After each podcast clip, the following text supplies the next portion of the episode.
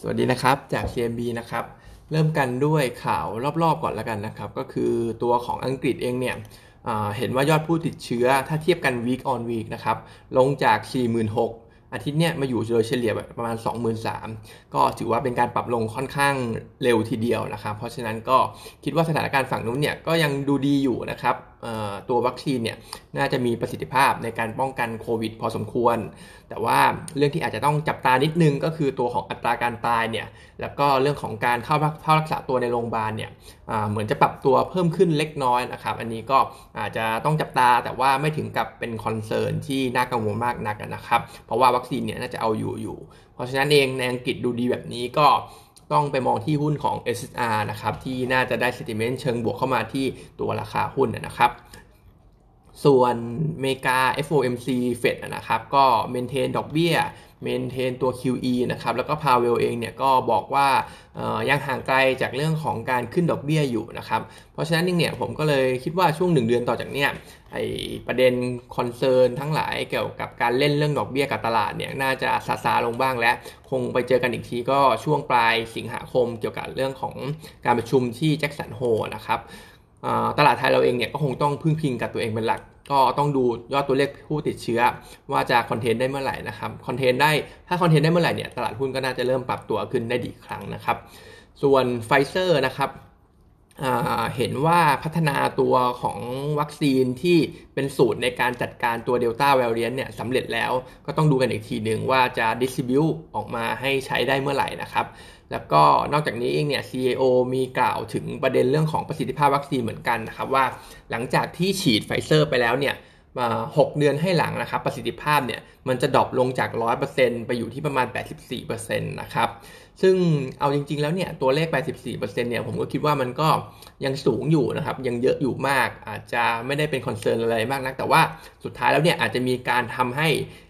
การเร่งฉีดเข็มที่ 3 กันมากขึ้นนะครับ เพื่อที่จะ maintain ระดับประสิทธิภาพเนี่ยให้มันสูงเข้าไว้นะครับ เพราะฉะนั้นเองเนี่ย supply วัคซีนก็อาจจะ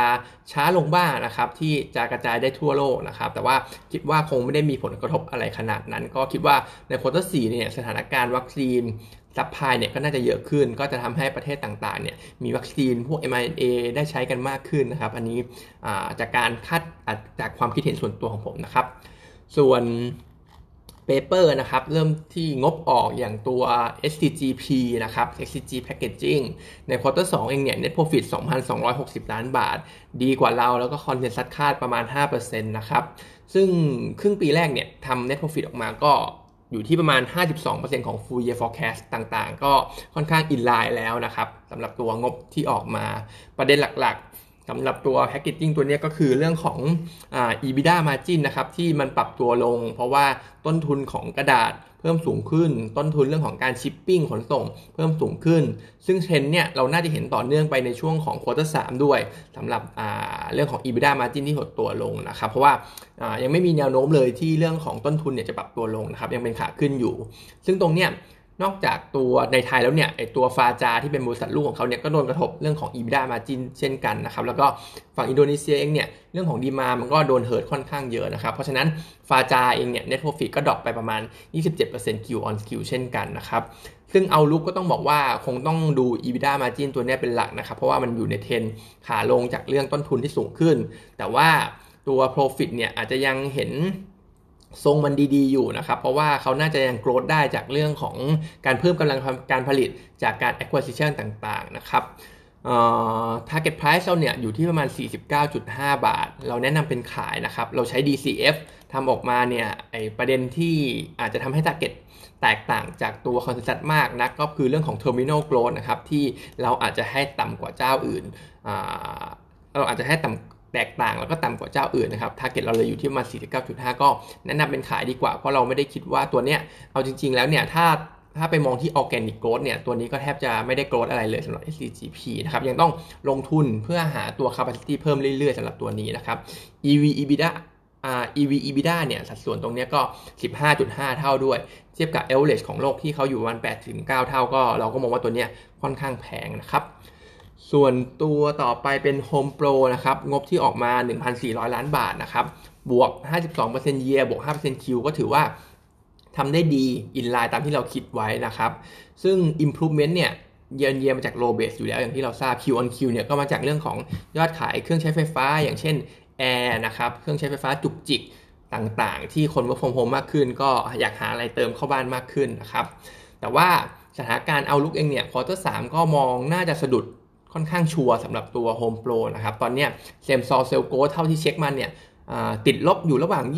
20-30%นะครับ ก็ถือว่าค่อนข้างสูงทีเดียว แล้วก็ทางฝั่งมาเลเซียเนี่ย ก่อนหน้านี้โดนล็อกดาวน์ไป same store sales growth เขาก็ติดลบประมาณ 20%ด้วยนะครับ เพราะฉะนั้นระยะสั้นตัว Home Pro เองเนี่ย quarter สามน่าจะเห็น hiccup พอสมควร แต่ว่า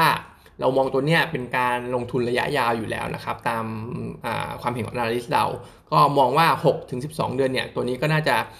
มองเรื่องของการ recover เนี่ย น่าจะยังชัดเจนอยู่เหมือนเดิม ปีหน้าเรื่องของ e a r n i n g เนี่ย เรายังไม่มีการปรับอะไรเกี่ยวกับผลผลกระทบต่อสถานการณ์ปัจจุบันนะครับ เราก็มองว่าถ้าเริ่มกลับมาเปิดเมืองได้อีกครั้งหนึ่งเนี่ยโฮมโปรก็น่าจะกลับมาได้ดี อาจจะรวมถึงค้าปลีกตัวอื่นด้วยอย่างเช่น CPALL นะครับ ตัวเนี้ย target price อ่า16.5 บาท แนะนำเป็นซื้อ PE เนี่ยอยู่ที่มัน 26 เท่า เทียบกับ average 5 ปีที่ 31 เท่า ก็ถือว่า valuation ก็ไม่เลวนะครับ ส่วนสุดท้าย CK นะครับ ก็ตัวนี้ราคาหุ้นเนี่ย ปรับลงมาเรื่อยๆ ประมาณเกือบ 2 เดือนแล้ว อาจจะเป็น concern เกี่ยวกับเรื่องของ ไม่ว่าจะเป็นราคาเหล็กนะครับเรื่องของ backlog ที่ค่อนข้างน้อยด้วย แล้วก็รวมไปถึงล่าสุดก็จะเป็นพวกการปิดแคมป์ก่อสร้าง แล้วก็งบ Q2 เนี่ยที่คาดการว่าจะออกมาไม่ค่อยดีมากสำหรับตัว CK นะครับแต่ว่าเราคิดว่าราคาหุ้นที่ปรับตัวลงมาจากจาก high ของเขาเนี่ยสิบกว่าเปอร์เซ็นต์เนี่ยก็คิดว่า price in เรื่องต่างๆ ไปพอสมควรแล้วนะครับ concern หลายเรื่องจะถูก ผ่อนคลายลงไม่ว่าจะเป็นเรื่องของ backlog พอเขาก็เพิ่งจะไป bid แล้วก็เป็นคนที่ bid ต่ำสุดในตัวของเด่นชัยเชียงรายเชียงของไอตัวรถไฟทางคู่ด้วยนะครับ ตรงเนี้ย project มูลค่าประมาณ 46,000 ล้านบาท เขาทำ JV กับทาง STEC นะครับ CK เนี่ยน่าจะถือประมาณ 60%เพราะฉะนั้นถ้าสุดท้ายแล้วได้เซ็นตัวเขาเขา bid ต่ำสุดอยู่แล้วนะครับ สุดท้ายเลยถ้าได้เซ็นตัวนี้เข้ามาเนี่ยก็จะทำให้ backlog ของเขา double เลยนะครับ ปัจจุบัน backlog เนี่ยคิดเป็น revenue ก็อยู่ได้ประมาณ ปีกว่าๆไม่ถึง 2 ปีนะครับ แต่ว่าถ้าได้ตรงนี้เข้ามาเนี่ยสถานการณ์ backlog เนี่ยจะดีขึ้นมากนะครับ รวมไปถึง outlook ในการแข่งขันด้วยที่อยู่ใน pipeline เนี่ยตอนนี้ที่คาดการว่าก็น่าจะเป็นสายสีม่วงใต้ ที่น่าจะเปิดขายซองในช่วงของ quarter quarter สามเนี่ยนะครับแล้วก็ยื่นซองกันใน quarter สี่นะครับซึ่ง ไทม์ไลน์เนี่ยยังไม่แน่นอน แต่ว่าม่วงใต้เนี่ย CK ก็มีศักยภาพที่จะได้เหมือนกัน แล้วก็คิดว่าการแข่งขันก็ไม่น่าเยอะมากด้วย เพราะว่าจริง ๆ แล้วเนี่ยตอนเนี้ยไอ้พวกผู้รับเหมาจากจีนเนี่ยก็เข้ามาแข่ง bid ไม่ได้นะครับเพราะสถานการณ์โควิดนะครับแล้วก็เร็วๆนี้เขาก็เพิ่งจะชนะตัว contract ทางด่วนพระรามสามดาวคะนองไปนะครับ อันนี้ประมาณ 7,000 กว่าล้านบาท อาจจะไม่เยอะมากแต่ก็ก็ถือว่าเติม backlog ได้โอเคอยู่นะครับ valuation เองถือว่า ไม่ถูกไม่แพงครับ price to book เนี่ย 1.4 เท่า อยู่ที่มันลบ 0.5 SD target price เนี่ย 22.5 บาท ก็คิดว่าตัวเนี้ยช่วงช่วงที่มันมี concern แบบนี้แล้วก็ price ดีแบบนี้ก็น่าจะเป็นจังหวะที่ซื้อได้ อาจจะถ้าจะรอนิดนึงก็อาจจะรองบออกเพราะว่างบเนี่ยน่าจะออกมาไม่ได้ดีมากนะครับ อาจจะมีแรงกดดันให้หุ้นลงอีกนิดนึงค่อยเข้าไปซื้อสำหรับตัวนี้นะครับ วันนี้ก็มีเท่านี้นะครับ